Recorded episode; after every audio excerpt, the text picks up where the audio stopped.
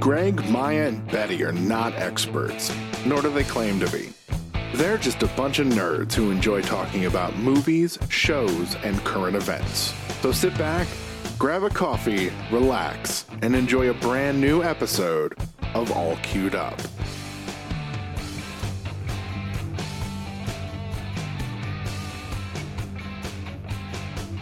Hello, everybody, and welcome to another episode of All Queued Up. This is your review podcast of streaming services like Amazon, Netflix, Hulu, HBO Max, yada yada, so on and so forth. I'm your host, Greg Dietz, and with me always is Maya, Don Fisher, and Betty Badger. How you two been? I've been good. How have you been, Maya? I've been busy. I've been good though. I've been pretty neck deep in D&D stuff, getting ready for us to start playing and everything. Got a new bookcase and organized all my materials and dug out all my miniatures and getting my paints reorganized and everything. Got a bunch of new paints, and yeah, I'm just having a blast with all this stuff. Staying busy with that. How are you doing, Greg? Good. I had a really good day yesterday, even though I'm sore about it today because did a lot. But one of the things is yesterday finally got my mom's first dose of the vaccine, which was super fun to watch her try to muster up the courage to go through. So there was an article that I read where a lot of people are going through this. They're getting COVID anxiety. Or at least that's what it's being called now by psychiatrists. But it's this, it's this newfound anxiety of leaving the house in general, even after you're vaccinated or whatever. So her going into this, public place with other people and trying to get the shot, I'm proud of her. She did really well. Granted, I was, with her, I was right at her side the entire time. But what was really funny was nurses would walk up to get my mom's card or whatever, and they would just walk up like they normally do everybody. And my mom would literally be like, "Step back!" It was so funny. And then, the woman would step back like, "Whoa, what the fuck?" And my mom like, "I'm sorry, I'm just, there's a lot of anxiety." And they were like, "Oh, okay, no problem. It's okay. Well, it's fine." And, having her do breathing exercises. So, but I'm happy that she's got the vaccine. I think that once she gets the second dose and she's fully vaccinated, I think a lot of that anxiety is going to lift. I don't know how much, but I don't know. So other than that, glad that she has gotten vaccinated, the first shot anyway. And hopefully, that she starts feeling a little more at ease. Yeah, it's hard to explain. One of the biggest things for me that I've been trying to do since the pandemic started is keep my parents safe. And the fact that, my dad and I are now fully vaccinated, I've been trying to get my mom to do it, but because of her anxiety, she's just constant excuses. So the fact that I know how that is. It's my sister got her shot and she'll be due for her next one next week. And she was like, "I might have to, not do it." And I was like, "Girl, you got to do this. I will be driving down and picking you up and taking you myself. He can wait 15 minutes. He's not going to die in those 15 minutes. If they got him doing PT tomorrow after surgery today, I think he'll be okay." So, I was like, you're not skipping out of this. It was hard enough to get her down there for the first one. I was like, "I'm not doing this again." I mean, that's kind of what happened with the first scheduled vaccine. Well, not necessarily that. I just remember we had to leave because my dad scheduled the wrong place, and when talking to my mom about going to that other location, she was like, "No, I don't want to drive out that far." And I'm like, "All right." So we take Madison tomorrow as of this being published. Tomorrow morning, she gets her first shot at the Pfizer. And for a minute, we thought we were going to have to take her to her doctor to get a prescription first, because the place we're taking her to, the pharmacy has a policy if they're under 14, it has to be prescribed by a doctor, which is dumb to me. But I was like, well, she just turned 14 like 5 days ago, literally. And they said, oh, well, you can just bring her on in then. I was like, okay. Like 5 days makes that much of a difference. Yeah, I know. It's weird. It's like, you know, Lydia is, over 16. So when we took her, it was, I was concerned because she's tiny. And I was like, please put on makeup, lots of makeup before you go. I don't want them to think you're younger than you are and say no.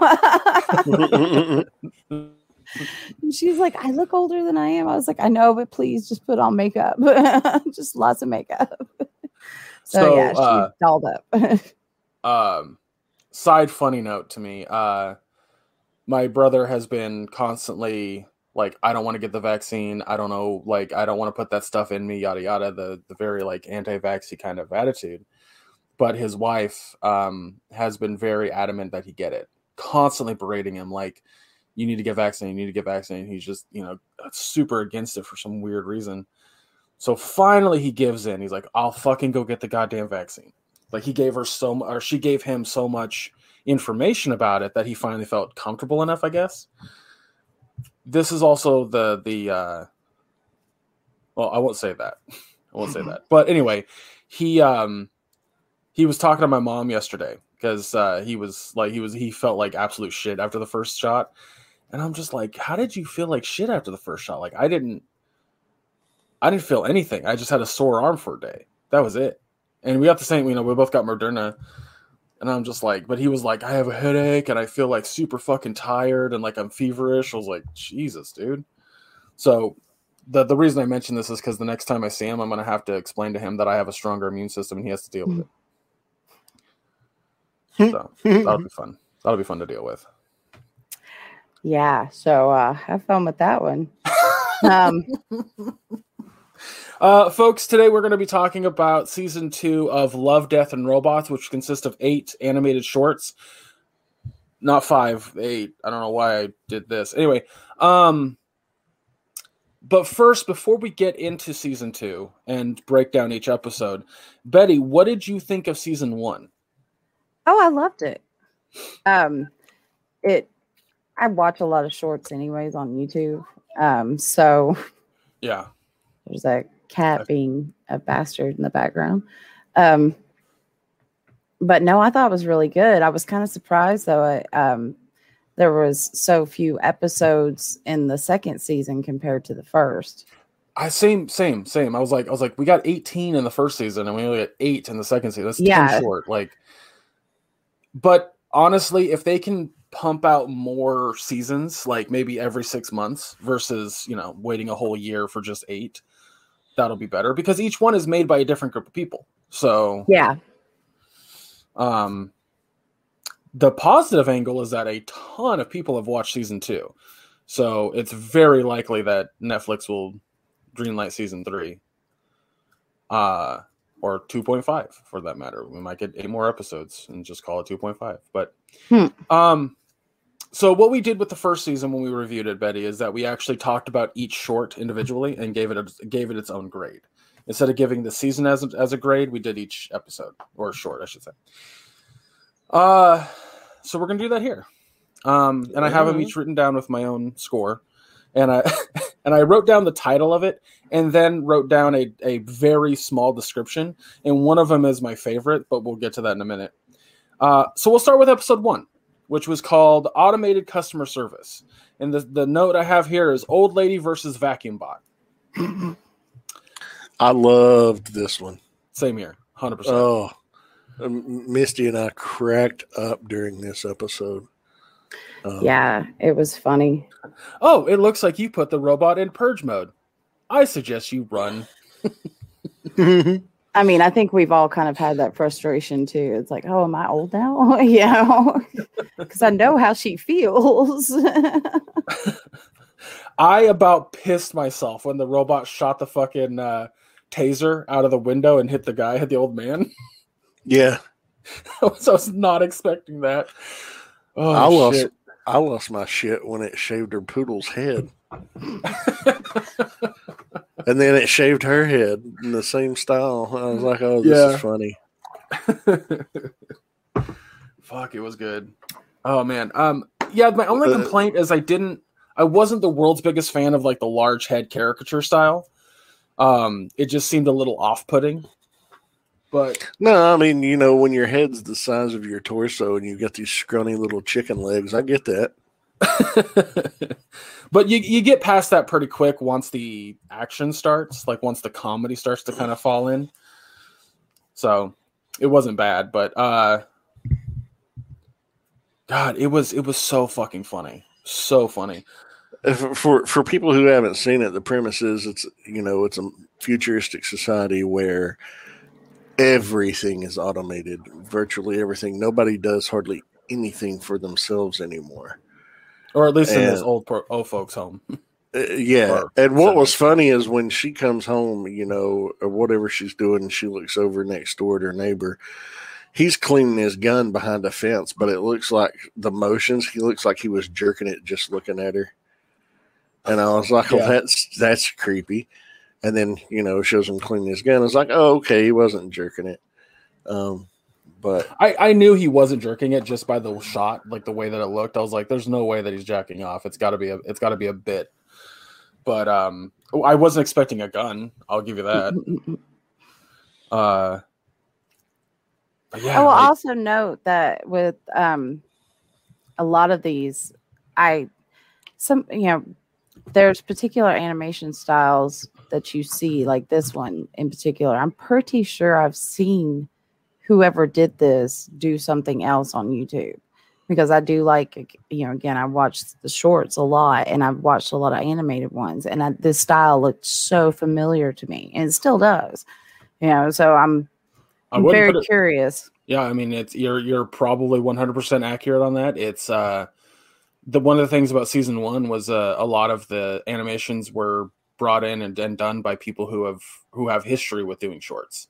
Either with, you know, before a movie or with back in the day, they don't really do it anymore. I wish they would. But back in the day, they would have full animation festivals where they were 10 to 15 minute shorts back to back to back for like 3 hours. One of my favorites was Mike and Dave's Sick and Twisted Animation Festival, which is where Happy Tree Friends premiered. Oh, God, I love Happy Tree Friends. But yeah, same here. But yeah, like, oh, you sang by that the way. Like, yeah, I totally, yeah. There is an 8-episode third season of Love, Death, and Robots scheduled to release next year in 2022. Ooh, that's long, but I'm okay with that. That is a long ways away. Well, yeah, why don't we go ahead and give this give automated customer service a grade? I gave it an A. It's just really fucking entertaining and funny, and the only reason it's not an A+ is because the animation was a little like to me, so. Oh, yeah, I absolutely give it an A as well, because it was funny, but also terrifying. Like, here you have an automated device, and this, she's got a Roomba that has the ability not only to kill you, but to communicate with its Roomba buddies to have them come and kill you as well. Black Mirror, but funny. Yeah, Black Mirror, but funny. So yeah, absolutely an A. Ready? Yeah, I definitely give it an A as well. I thought it was funny. The animation style doesn't bother me. So again, and this is one of the animations that I was pretty sure I recognized to begin with. So I like it. So A, awesome. Definitely. Yeah, it's a solid start to season two. So the second animation is called Ice. And the note that I have written here is Ice Planet Modders, Exos, and Ice Whales. This was probably my least favorite of the whole thing. Absolutely. I did not like this one. I thought the animation style was unique, but I still kind of didn't like it. I was like, oh, I get why they're doing it, but one of my biggest issues was that there wasn't a whole lot of info given. Like, I wasn't sure exactly what modders meant, other than the fact that maybe they're a little bit faster and can survive on the planet by, like, the main character's brother being able to, like, jump and flip on top of that mech or whatever the fuck it was. Yeah, they it obviously meant that they had been modified humans in some capacity, cybernetically or what have you. Right. And they're not on Earth. That's for fucking sure. Because people are like, but one character says, I bet, like, dirty XO, I bet you want to go back to Earth or some shit like that. But the thing that really threw me off, the thing that really made it weird was the fact that when they were running across the ice, when they were doing that race to beat the ice whales, the frost whales. Yeah, they. It was clear that the race was done by modders because they're faster. Yet, it didn't need to be done by modders because the Exo brother was able to do it while carrying his brother who was not technically injured. So I was like, what was the fucking point? Like, what was the point of that?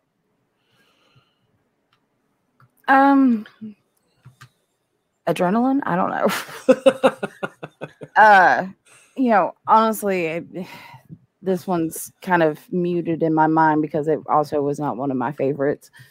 So, you know, I thought that the animation was interesting, but at the same time, it was also it would have looked better in a comic book. Yeah, I agree. And the proportions were just off in strange ways.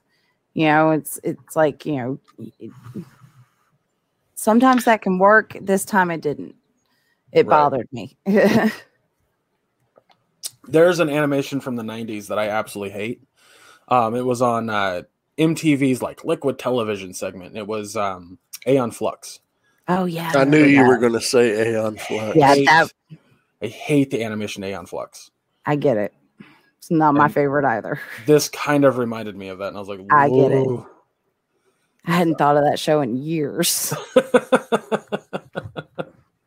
Then they did that terrible movie with Charlize Theron, I think it was. Oh, sorry, I'm stretching. But anyway, yeah, so let's go ahead and give a grade to this one and move on to the next one. I give this one a C because I could see potential for it. I can see... Boy, that sounds like I'm making a joke. Right? I like the idea behind it. I like the idea of an ice planet where there's people who are modded to live on the ice planet in certain conditions, and that like there's a storied history about the people who are stuck on the planet, but not really stuck on the planet. I don't know. So I like the idea, which is why it gets a C. I think execution and animation style is just not my cup of tea. So that's that. But Betty, why don't you go next? I'd also give it a C. It just, again, it wasn't my favorite either. There was a lot to the story that just kind of felt like, what? Huh? You know, how did we get here? I don't understand. I kind of felt like, did I miss something? There's a couple times where I rewound it. I was like, did I miss something? No, I didn't. You know, yeah. So, yeah, see, that's being generous. So, Maya? I'm not going to be generous, and I'm going to tell you it's just D. It is D for dull, dreadful, dreary, and just not any damn good. It sucked. Jesus. You ain't wrong. It sucked. This one was bad, and I was like, ugh. The whole, you know, I don't have a problem with angst, but they really dwelled on the angst of the one unmodded brother, and all of a sudden they looked it up. Yeah. And at the end of the episode, when he saves his younger brother because of him falling and hurting his leg, and then he carried him to just barely making it, barely surviving. Now, all of a sudden, he's accepted by everyone. It's like, yeah, yay, acceptance. Get to the next one. Let's go. It was horrible. The positive angle is it was less than 10 minutes long, so... 13 minutes with credits, but like 10 without them. I thought it was shorter than 10. Anyway, no, it doesn't matter. Let's go and move on to episode 3 or animation 3, whatever. So this one is titled Pop Squad, and the note I have written down is Immortals and Breeders. Ooh. This was easily one of my favorites out of the whole season. Absolutely fucking love the execution on this, the idea on this. It gave you enough information to understand the world that existed while also giving you some like really cool fucking thought-provoking, like, if this world existed, how would this affect people? And the animation was just gorgeous. Like, yeah, really fucking detailed. But yeah, this is one of several that animation was so realistic that it could have been live action. Yeah, yeah.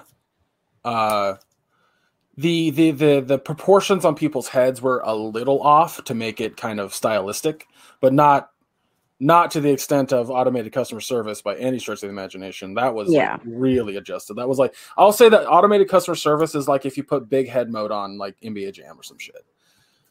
This was like he's on fire. This was more like if a caricature artist at a amusement park or some shit like that made like proportionate sized heads. That's what the facial features reminded me of more, and not of every character, like the main character and the girl that he was with, and that's roughly it. It's hard to explain. It was off, but not enough. Like it didn't seem jarring. It was like I had to. They were low key Disney-fied. There you go. Perfect. Very low key Disney-fied. But the general idea behind this world, for people who haven't seen it or are going to see it, or I don't know, whatever. Basically, the world exists to allow people to live forever. You go through a medical process where you gain a lack of aging. And so people live, you know, like a lot of the characters in this are 200, 300 years old. But one of the things that's outlawed is making babies. You're not allowed to make kids. Well, some people went against that. And the first shot of this fucking thing is dark. Real fucking dark. It's a woman who's being arrested for having kids. And then the main character fucking kills the kids. Just shoots them both right in the fucking head. The police force eliminate children on site, summarily executed. Yes, it's grim. But it starts to go into this not metaphysical, but philosophical kind of thought provoking of, you know, what's the point of living if you don't get to enjoy things from a kid's perspective, or, if you don't get to make more people. Like one of the great things about, oh my God, I can't remember what I was watching, but it was basically somebody explaining that living forever. Oh, that's what it was. It was, oh my God. Okay. It was, from Demon Slayer, the movie. One of the demons is talking about being able to live forever. And the guy fighting him, the samurai guy, he basically says one of the great things about being a human is that you don't get to live forever, and that you get to see the younger generation kind of grow up. That being able to be human and go through that experience is the beauty of being human. This story kind of takes that and runs with it. And that's, to me, what I probably love the most about this. It was like, it kind of took that Blade Runner-y fucking cerebral aspect and did something a little different with it. And the one thing about this, about Pop Squad, is it needs to be a whole movie. It needs to be its own fucking whole movie. To me, at least. I think it does. Like, we didn't get enough time in this world, personally. I got a very Altered Carbon feel to it, especially first season of Altered Carbon. Yeah. Yes. Yes. And the society among the clouds, you know, where people were just living in frivolity and hedonistic natures and all that. But when he had to execute those kids in the first scene, and the one's holding a little dinosaur toy up to him, and when his girlfriend gives him the dinosaur toy, he started to be haunted by the images of that. That was just like, Okay. Yeah. How could anybody do that job? That would just be horrible. Yeah. It's, and the final shot with that woman and her daughter in that house, I absolutely love that. Yeah. Like her saying, I've lived for 281 years and the world got boring, but now it looks brand new through her eyes. I was like, oh, it's such a good line. Yeah, this one was a tearjerker. I loved it. Absolutely fucking loved it. All right, well, why don't we, Betty, do you have any other thoughts before we go and give it a grade? No, other than if y'all ain't watching this, I don't know what you're doing. I agree. I'm going to go ahead and give it an A+. It's just stellar, all around, gorgeous, fucking thought-provoking. Needs to be its own movie, honestly. Either one of you, go ahead and go. I give it an A. I think it was really, really good. It wasn't my favorite one, but it was really good, and I like the philosophical aspects that it does produce. You know, the thought processes that it provokes. Like, how would you react in this situation? How would you be? What kind of person would you be if you were placed in this setting and had these options presented to you? It just is very, very grim and disturbing at the same time. But yeah, I really enjoyed it, and I thought it was beautifully done. I'll give it an A. I give it an A+. I thought it was very well done. I thought the story was very poignant. Again, tearjerker on my end, you know, hormones, yay. It's, yeah, I mean, it was one of the better ones out of the second season, what few we got. So, main character was voiced by Nolan North. Oh, that's rad. I should do that. I should go look in all the voice actors for every short. I'm looking on Wikipedia. Okay, so the fourth short, was called Snow in the Desert. The note I have written down is Desert Planet Immortal Who Stores His Immortality in His Balls. I loved this one. I really like this one. So this one was awesome. It's about a man called Snow who's an albino. I mean, go figure. And he's on a barren desert world, and basically some merchant is wanting his balls, and you find out after bounty hunters have, you know, intercepted him, tracking him down, he takes them out with some help by a woman named Harold, or however you say her name. You find out through exposition that he is immortal because something in his testosterone and is basically rendered him, given him a regenerative ability that renders him immortal. Like, his hand gets blown off in this bar where he's just trying to enjoy a drink, and just what would be maybe a couple hours later, you can already see he's regrowing his hand. Which is wild. Very Deadpool. Yeah. This was another one that I thought deserves its own movie. Its own whole movie. Yes. One of the things I really liked about a lot of these animations is they dive right into a world or a story that already exists, that has would have a history. This felt like the beginning of that movie. Maybe taking a little bit more time to get to the ending, obviously, but... I would have loved to known more about this world. Like, why is he on this desert planet? Why do people exist on this desert planet if it's so hard to live there? Because that was a line set in at some point. Like why are you choosing to stay on this shithole planet or something like that? What I really enjoyed too at the end, you see what's in the container that he made the trek for. You know, he goes and you see him at a market, and he buys some little container, and he tells the merchant, I'll be back in a month. Order me 2 kilos more. And the guy's like, these aren't easy to get. He's like, I don't care. Get them. You see what he's enjoying at the end of the fucking episode. And I was like, oh, that's awesome. Yeah. 'Cause I don't want to spoil that, you know, for people. They're shorts, you know, like, it's like Betty said, if you're not watching them, what are you doing? They, like, season 2 took me less than an hour, no, a little over an hour. Mm-hmm. Again, like I said, you know, I started with season 1 in like 2 hours. I was like, whoa, they're done? That's it?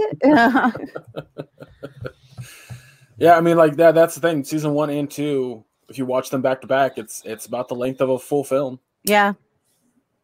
But you could watch both seasons in less time than it takes you to watch the Snyder Cut. And I highly recommend that you do that instead of watching the Snyder Cut. You have a better time. I wrote down my rating for each one as I watched them. And I gave this one an A-, but I don't remember why. I genuinely don't remember why I gave it an A-, because recalling it in my head, I'm like, it was better than an A-. So the story was interesting. The cinematographics were amazing because, you know, when you first watch it, you're like, what is this? Is this going to be like the first one with the icebox people? You know, some of this is real. No, it was not real. It was amazing CGI. But I was thinking the whole time, I was like, why would it be in his testosterone? Why wouldn't it be in something like his Y chromosome, which you don't need to take his freaking balls for? But I don't know. So yeah. I think that's maybe why I gave it an A-, because there was a few plot holes that just didn't make sense. And I kept thinking, like, if this was a full movie that explained that stuff, it would be better. Yeah, I mean, because otherwise I just felt a little bit like, you know, it's amazing CGI by a couple of 14-year-old kids going, oh, balls. Yeah.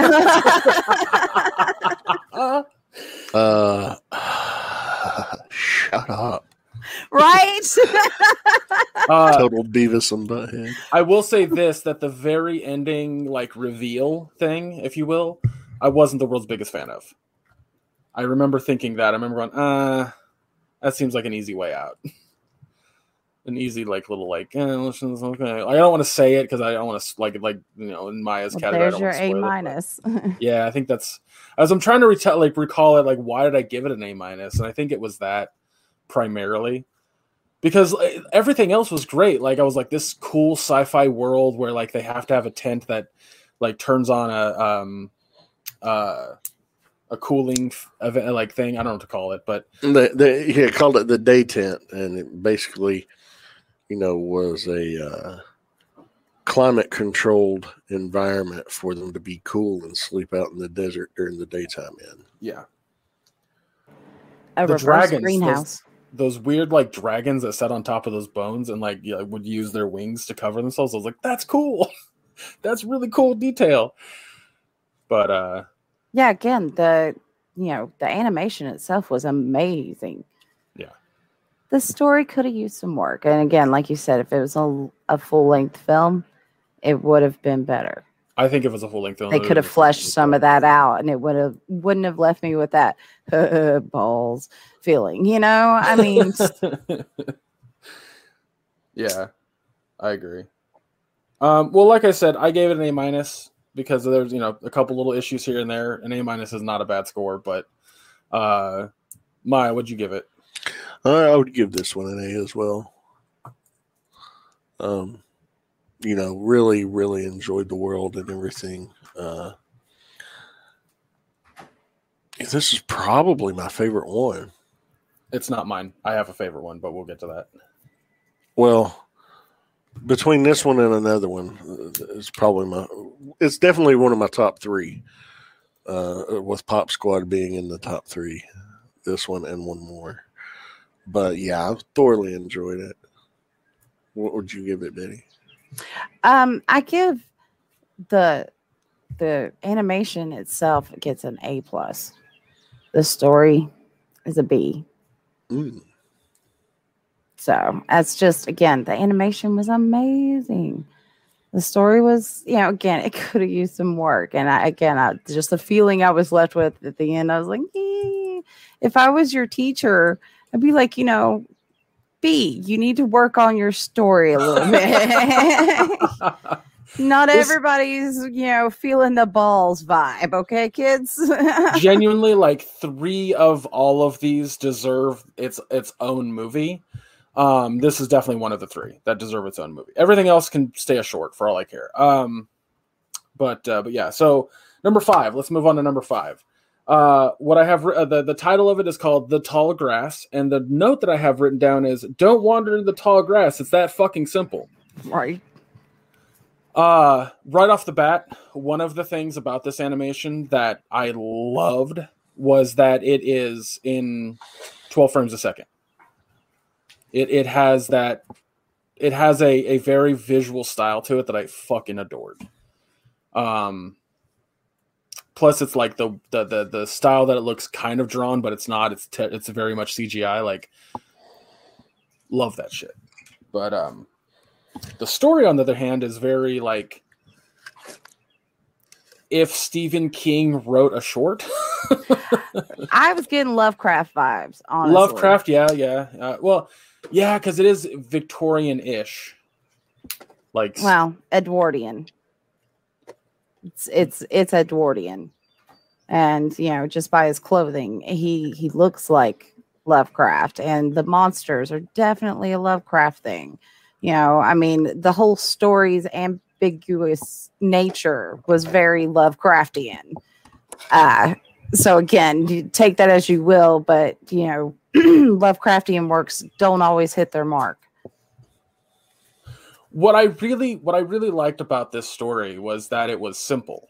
That it told the story of a guy, basically, you know, curiosity kills the cat, and almost killed him. Yeah. I loved the time setting that it was placed in, you know, during the Steam Age and all that kind of stuff. Love the animation style, so I enjoyed it, but it is very fucking simple. Like, guy gets told to not go in the tall grass. He goes in the tall grass, almost dies because of monsters.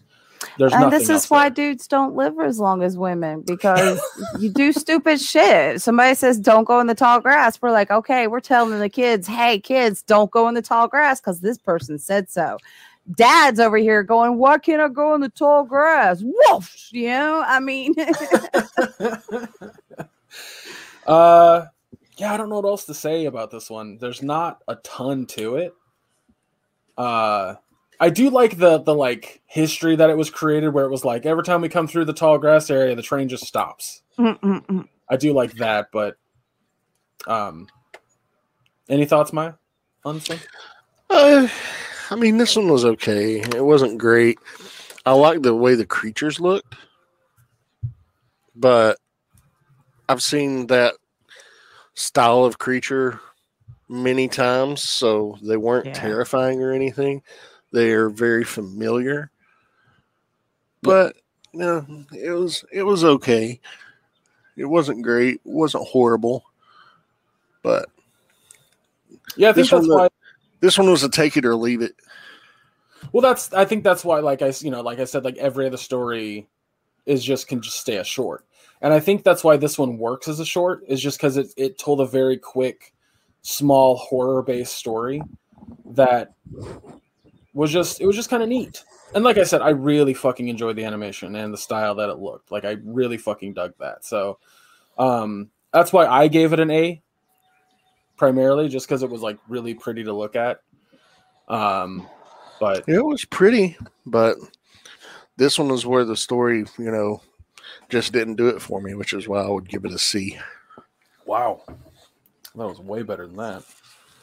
I'd give it a B. I mean, I didn't think it was horrible, but the vagina face monsters have been overdone. Yeah, it was nonplussed. I mean, it was pretty, yes. But at the same time, it wasn't anything that was like, yeah, I didn't see that coming. You know? So. No, I'll give you that. Like, it was very predictable because we've seen it. We've seen stories like that.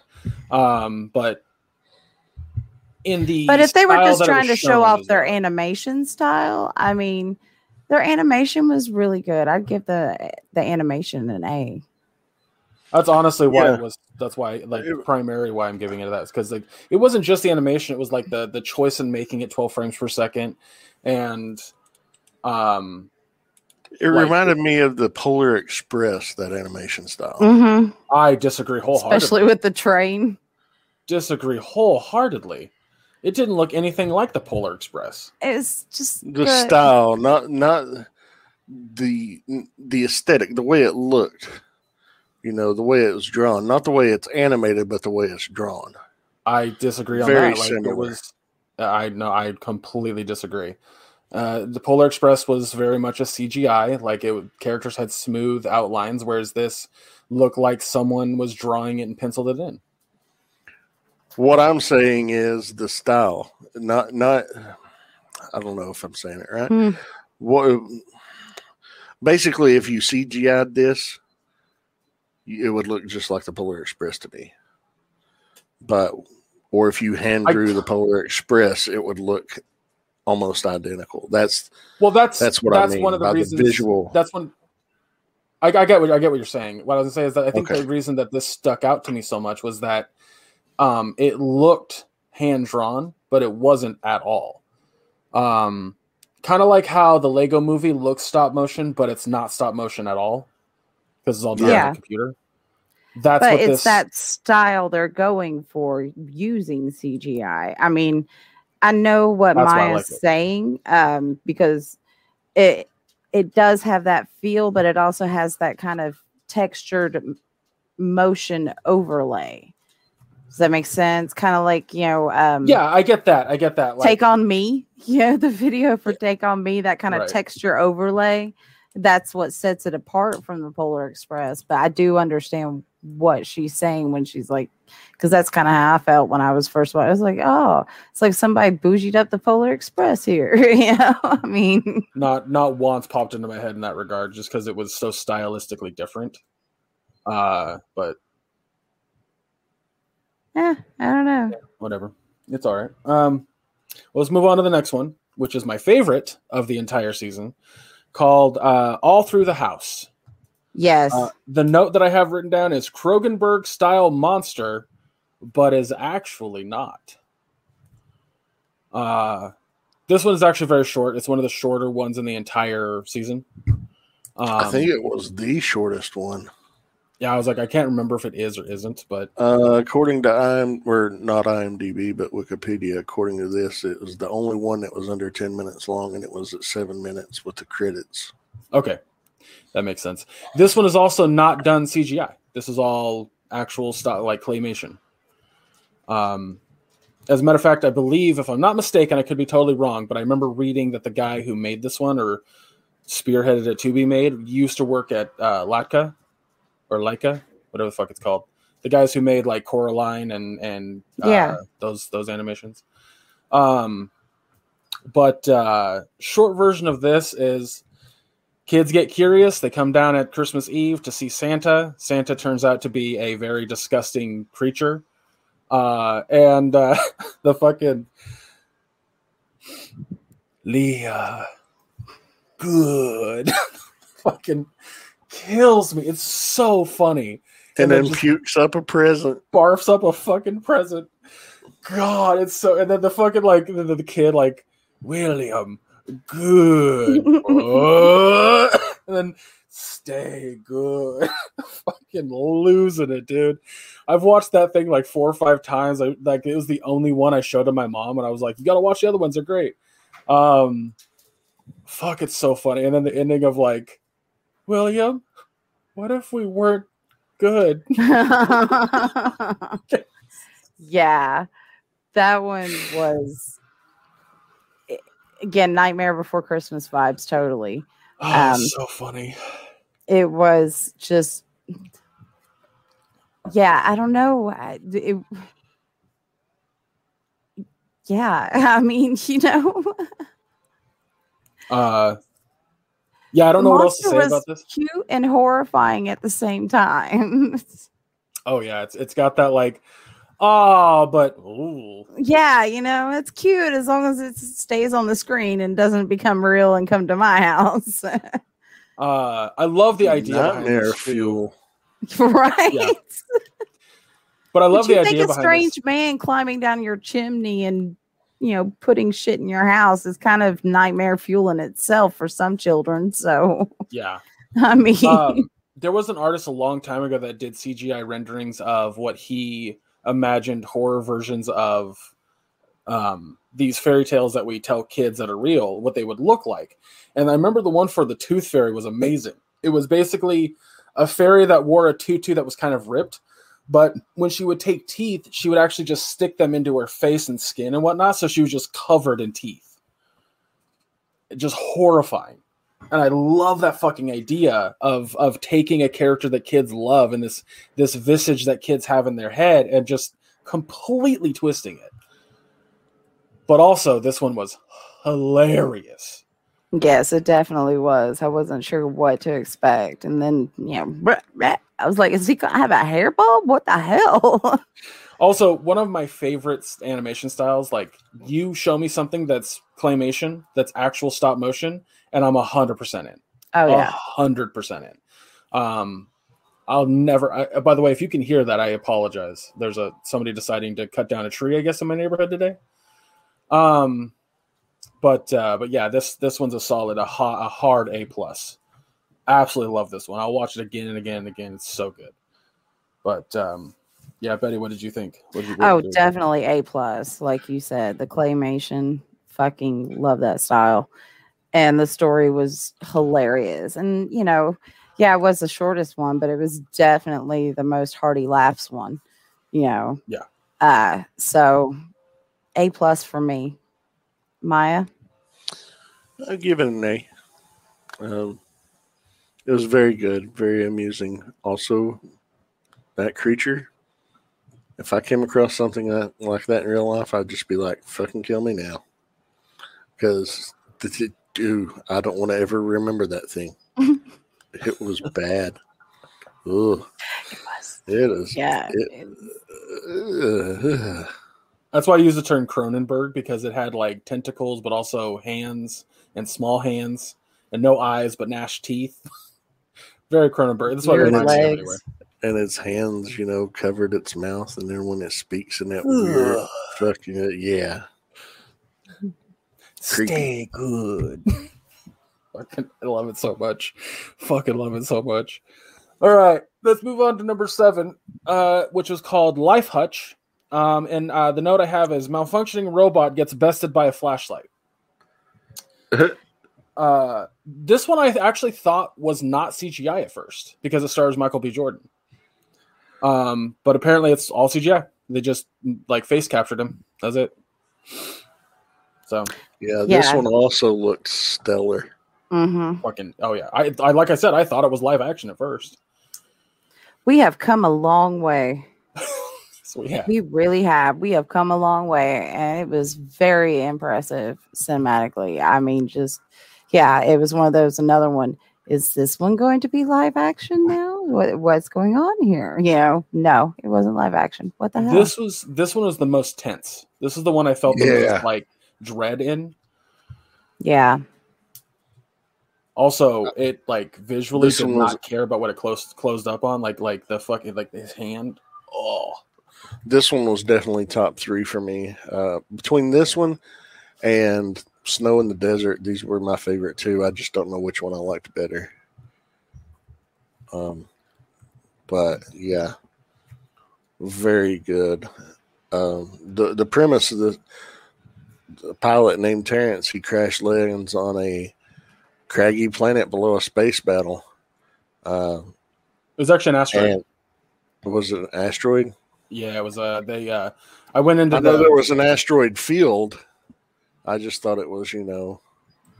I didn't know what it was. He crashed on a planet, but he crashed on an asteroid. Yeah, I was talking to my dad about all of them, and I said I'm not sure what he landed on, and I went and looked it up, and it was like lands on an asteroid where there's a something medical. It was a medical shelter called a Life Hutch that had crash landed there. Yeah. And when he gets to it, before his oxygen expires, its automated systems, you know, come online, but the repair robot Inside is damaged and sees him as a threat and begins to attack him. To be fair, I saw anything moving as a threat. Yeah. Which he learns very quickly with his helmet. Go ahead. Oh, it was another, you know, again, it was definitely one of the ones they could have turned it into a movie very easily. See, here's why I disagree. I think this works best as a short, just because of the context of him surviving this robot by itself. Now, what he is and what he does could be its own movie, and this could be a segment in the full movie. But this very specific animation short, I think, works better as a short. I think the idea that it was just him versus the robot in a contained bottle episode, if you will. Yeah, well, you know, what you're saying is basically what I thought when I was like, this could totally be a movie. You know, but I wouldn't want to watch that for an hour and a half. No, and not the whole battle itself. That would be just, you know, one part of what they could make as a, you know, what he's doing, his whole job. I thought, you know, this is interesting enough. I'd like to see some more. What's he doing? How's this going? Where are other things doing? You know, right. Again, and the CGI was beautiful. I mean, just it was insane. So spot on. At first, I thought what they did was they just like they had Michael B. Jordan in a mocap suit with a green screen and all that kind of stuff, and just like took his head and then animated around it. But like, no, his face is full CGI, which is nuts. I was like, Jesus, that is insane.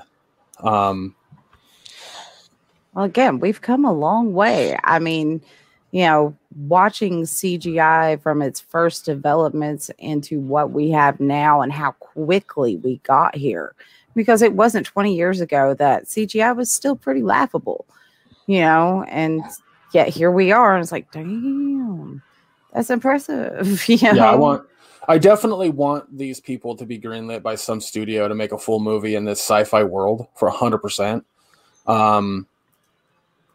And definitely like kind of what I think it would actually be really cool is if it was a TV show and each episode was this character dealing with a different threat. And this one particular situation could have been its own episode. I can see that. Like, I want it to be kind of like that serial-based episodic thing where every episode is a new monster or a new problem that he has to solve. Maybe not a monster or a threat per se, but like something he has to do. I think that would be a really fucking cool concept for a TV show. But yeah, I can see that. What do we give it a grade?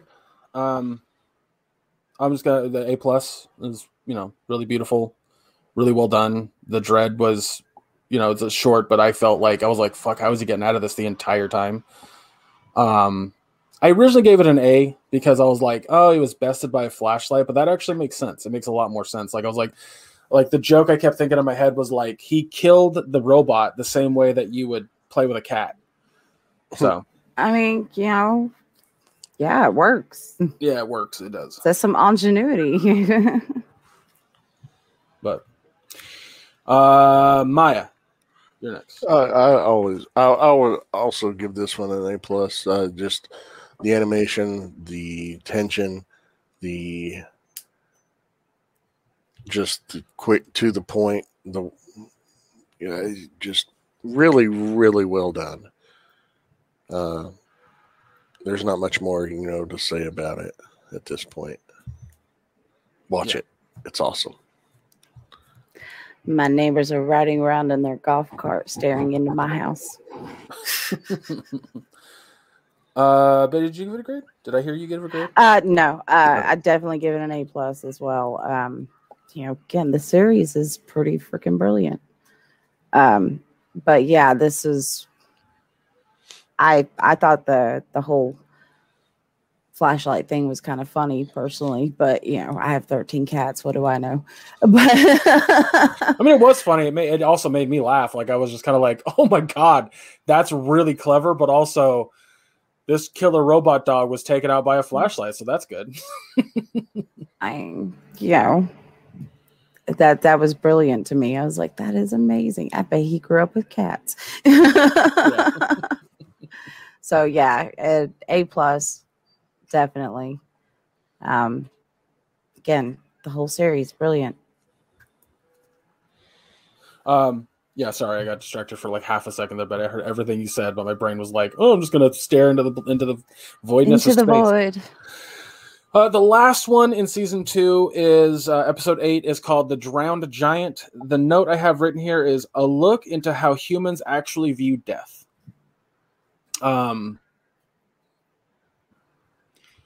So the concept of this is a Gulliver's Travel style, like monster washes up on a beach, but it's a human, not a monster, sorry, a human giant, but it's dead, like a beached whale, if you will. And it's all through the perspective of one guy, who I believe was a reporter, if I'm remembering correctly. I don't know if he was a reporter or if he was a scientist. I don't remember. I think it doesn't matter. Probably, yeah, because it's basically him talking about like the course of days as this beached giant human was just on the beach, and how the humans in this, or the smaller humans I should say, in this village kind of treated this monolith, this insane probability sort of situation.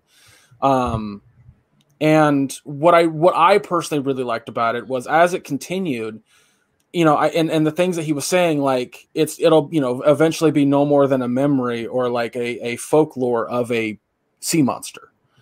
And I thought to myself, like, that's the human concept right there, that whenever there's something that can be quantified and is kind of a miracle, like humans tend to just push it aside and don't really pay attention to it. So, I don't know. There was something about it that really resonated with me. I really fucking loved it. Plus, it's disgustingly gorgeous.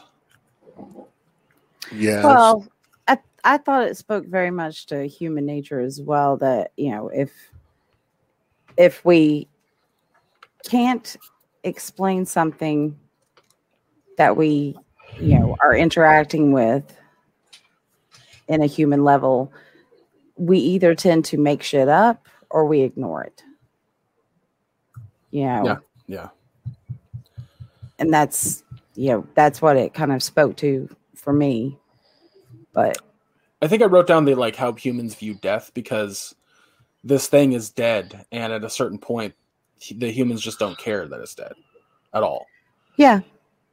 So, but any thoughts, Maya? I didn't need to see a big peen. To be fair, it was only one shot. It was two shots. I saw Bush a lot. I saw Peen in one shot. Oh, you know, you're right. There is a second one. I forgot about that, the ending part. Peen, peen, peen, peen. His pizzle was on display at a circus.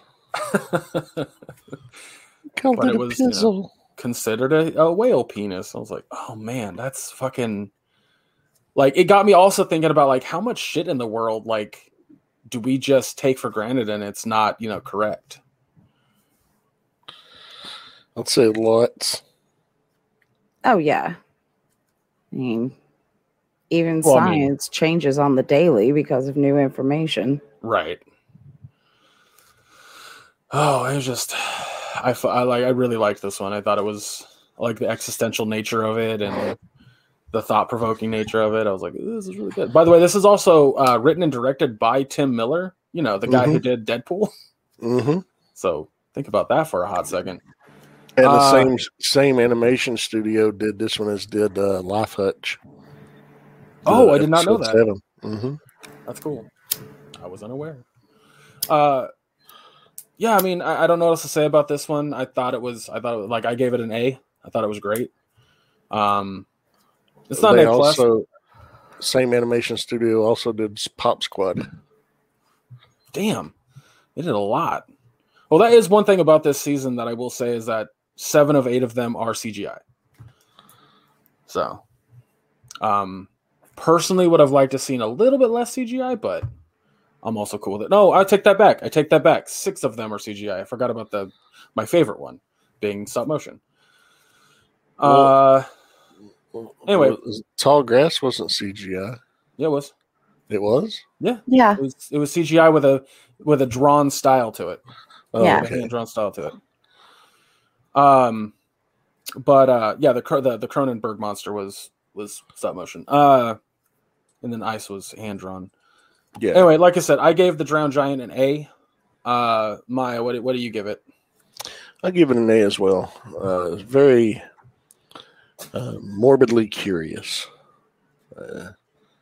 and just fascinating, and seeing how people are so quick to be dismissive of things, once the wonder of it wears off. Yeah. I mean, right away, they as they crowded the fucking giant, they were running and jumping and playing on it, immediately.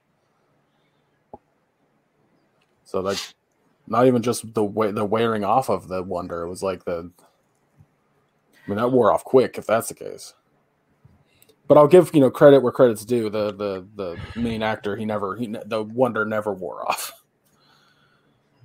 But sorry, I interrupted your review. No, you're fine. I was pretty much done.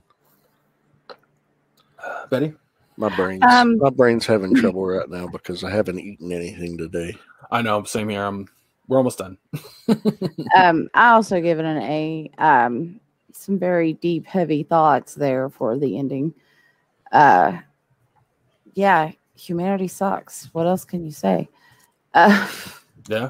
So, but again, it was beautiful. It was very thought-provoking. But again, a lot of deep thoughts to go out on. So, yeah, absolutely. Yeah. All right. Well, yeah, season 2 had some. It was even if you didn't like a couple of them, to me, the worst one was Ice, yes, by far. But it didn't ruin anything else. And I think that was the only one that got below a C by any of us. Yeah, I gave it a D. Yeah, and I gave in the Tall Grass a C, and everything else I gave an A or an A plus. I gave everything an A. In variation of an A, except for Ice. I still liked the Tall Grass, but that was because of the animation primarily. But I also have learned very quickly that not everyone's as impressed by animation as I am. So there's that. I agree. I totally agree with your dog. Yeah, you guys need to watch this. Also, season 1 is just as fucking good. So if you haven't watched any of it, you really gotta. If you grew up watching heavy metal, or you like this anthology style storytelling, or not even storytelling, just anthology style, enjoying different stories over, it's just so good. I'm so happy that Love, Death, and Robots is getting a season 3. Give me more. Give me more of these. Before we do our sign off, I wanted to do this real quick. Betty watched The Underground Railroad on Amazon Prime, and I watched Jupiter's Legacy on Netflix. So, Betty, in roughly 5 minutes, can you give a review of Underground Railroad and a grade? Give people, let them know if they want to watch it or not. Well, I'm going to let you go first. Okay. Jupiter's Legacy is based off the comic by Mark Millar. It's about a family and other people, not just a family, but a family of superheroes that are Superman-esque. At least the dad is, and I don't believe they all have completely different powers, but it's less about them having powers and fighting crime, and more about the legacy of having parents who were these Justice League style superheroes, where they're super fucking ultra mega famous and you're getting your powers, but now you have to carry the burden that your parents have given you. The main two have 2 kids, and the boy wants to be like his dad, or the girl's fuck off and leave me alone, even though she still has her powers. And it's not just there either. Other characters that are in it, you know, they come from superhero parents and the burden that they carry. And it just becomes this interwoven plot about how that can affect your life. And then it has a very interesting ending. I wouldn't say it's a good ending because it doesn't make a lot of sense right now. But I think that's also meant to be like, ooh, come back for season two. So you're, you know, we got your interest peaked. But one of the things it does that's really interesting is that it'll switch between these parents who, you know, they got their powers first. It'll switch between them and the modern time or the present. And when it does, it changes the letterbox. So when it's in the past, it's full screen. When it's in the present, it's more letterbox than anything else. It's the easiest way to know what era you're in. I would argue that, hey, if it looks like it's in the 1920s, then it's in the past. Like, that's as simple as it gets. But it's good. It's good. I think overall, I'd give season one a B. It's a solid B. I think it has a very slow start. It tries to do what impossible. I'm sorry. What Invincible did at the end of episode one. It tries to do that at the end of this episode one. I don't think, you know, they're being made at the same time, so I don't think that has anything to do with it. But it does something similar, and I think it's supposed to be meant to make you want to go into season two. But I started having what the fuck? There were some things about it that didn't grab me as much as Invincible. So, but I'll give the show credit. It makes me want to read the comic just like Invincible did. So, you know, there's that. But yeah, solid B. Betty, what you got to say about Underground Railroad? Okay. Underground Railroad is, a 10-episode special feature on Amazon Prime. I went into this not knowing anything other than, you know, this is going to be about the Underground Railroad. And the first episode was really good. It was very much, you know, what you would expect out of a movie about the Underground Railroad and slavery. And then you get to the end, and it's an actual underground train. And I was like, whoa, what the? Yeah. So I had to re-examine everything that I was thinking about what I was set up for in this series.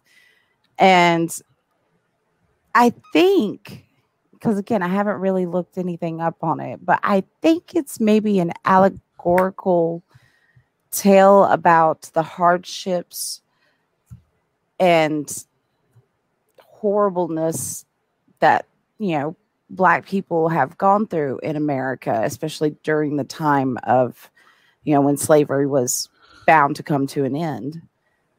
Hold on just a second. Okay. Yeah, I had to look up the information on the book, and the author very much wanted to tell a, from what I can understand, he wanted to tell a hard story. But changed the history. Like, he was like, alternate history is what he kept calling it. Yes, that is a good way to put it. The story itself was brilliant. It is a little bit of a slow burn. The cinematography is beautiful. The actors are amazing. It's going to make you feel things. I would not recommend watching this with children at all because there is nudity. There is scenes. Very R-rated? It is. Yeah, it's definitely very R-rated. Language alone, there was more use of the N-word than a Quentin Tarantino film. Yeah, that made me laugh when you mentioned that in our group, in our private group conversation, and Maya was like, more than Django Unchained? Yeah, I mean, really. I was like, whoa, this is making you feel so uncomfortable. But, you know, that's the whole point of it. It's going to make you feel uncomfortable. But it was beautifully done. And the story it told, do not go into this expecting it to be wrapped up in a pretty bow. It is not going to be. you're going to have a lot of feels in that last episode. It's really hard, but it was just so well done. Very beautiful. I give it an A+. Absolutely. I think people should watch this. It was hard, but it was good. And I can't recommend it enough. I loved it. I absolutely loved it. It was Amazon Prime fucking nails their shows back to back to back. It's crazy. It was amazing. I mean, I was so blown away by it. I just was like, whoa. Yeah, I mean, literally, I sent y'all when I was watching that last episode. I sent y'all texts, and I was like, "Whoa, this is crazy!" I mean, literally, I was sitting here going, "Oh my god, what the fuck?" Yeah, when you were sending those, I was sitting there thinking, like, because I thought it was based on, like, I thought it was like a biopic of people around the time or of the Underground Railroad, and you were like, "No," I was like, no. "Oh." Yeah, that's again, I thought it was going to be something, you know, similar maybe to Roots, you know, more woke and updated. No, that's not what it was at all. It was very, again, alternate history, allegorical, because, you know, I mean, she gets on the Underground Railroad and she goes through different stops trying to find her freedom. And in each one, there's a horribleness to it. The first one is like Griffin, South Carolina, which is not a real place. I looked. It's not. Just where basically white people were trying to practice eugenics. You know, they were like, oh, yes, black people come here, you know, and then they would teach them how to read and write and try and make them better. And then they were practicing eugenics. They would take your kids away, or they would, you know, they were snipping people, you know, I mean, which I know happened, especially in North Carolina. That state was really bad about that. And, you know, it was just, and it's very, very Martin-ish, George R.R. Martin-ish, in the fact that don't get attached to anybody. Oh, gotcha. Don't get attached to anybody. It's, I mean, again, and the whole story in each place, and it's, he told a brilliant story. He really, really did. I think this is something everybody should watch once. I do. I love it. So right. That's it. A+. Rounded awesome. Out there, because I could probably talk about this all day long because it was so good. It sounds like it's clearly worth more of your time than Jupiter's Legacy was. So there's that. Yeah, awesome. Fucking 3 shows done and done. Well, let's wrap this puppy up and get out of here because I need food. Mine needs food. I don't know about you. I need food. Okay, we all need food. Yes. Next week, y'all, we're gonna do a Uninhibited. We're just going to, I might have like a small game or something that I might try to figure out, or I don't fucking know. We'll just maybe shoot the shit for an hour. We'll see.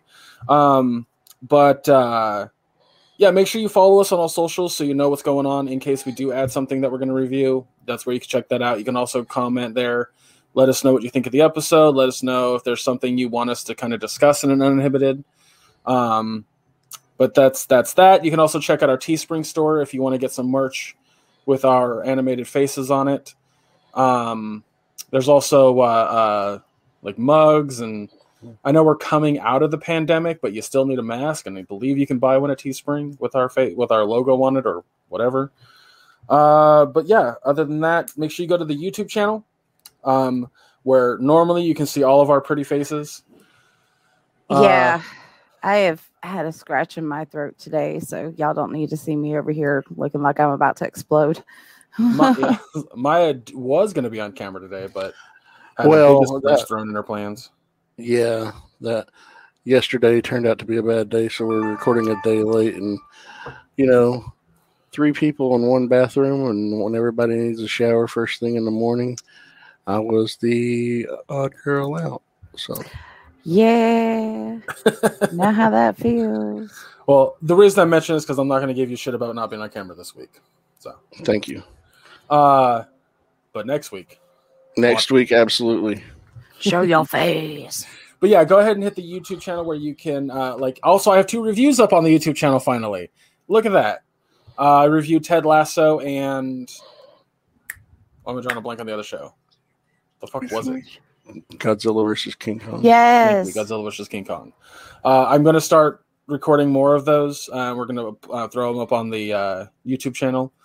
But yeah, other than that, make sure you subscribe to that, follow, leave a comment. It helps with the algorithm. It'll help with our engagement. So it's free to you. It helps us out big time. So go ahead and go do that. But that's it for all of that. Maya, where can folks find you? You can find me on Facebook under my name. It's, not too difficult to figure out what that is if you listen to the show.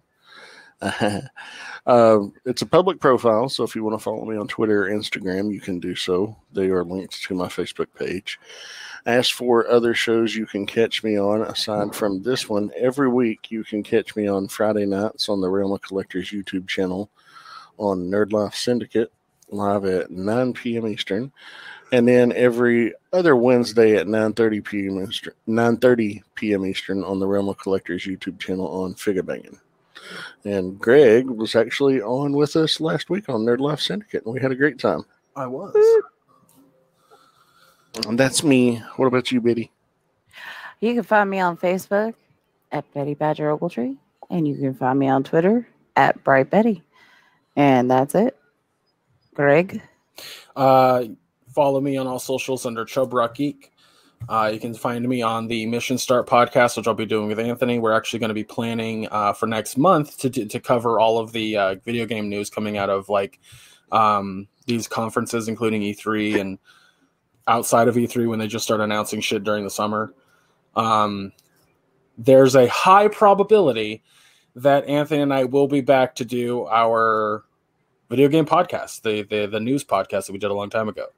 We've both been talking about it. We're kind of aching to get back into it. How often we do it, if there's a schedule, who the fuck knows at this point, but it's in talks. So if that sounds like something you're interested in, go search for Mission Start. We have a YouTube channel, Mission Start Tubes. We have if you search Mission Start Podcast on any of the streaming or the podcast platforms, you'll definitely be able to find it.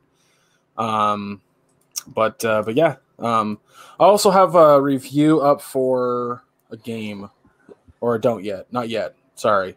It'll be on the YouTube channel when that happens. But yeah, that's it for that. Guys, thank you so much for listening. Again, next week, nothing scheduled. We're just going to be here.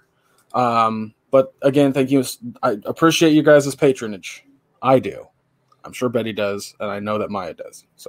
Fuck yeah. I do too. In case y'all forgot, Black Lives Matter, Stop Asian Hate, Protect Trans Youth, and Free Palestine. We'll see you next week. Peace, love, and Polly Pops. Take care, everybody.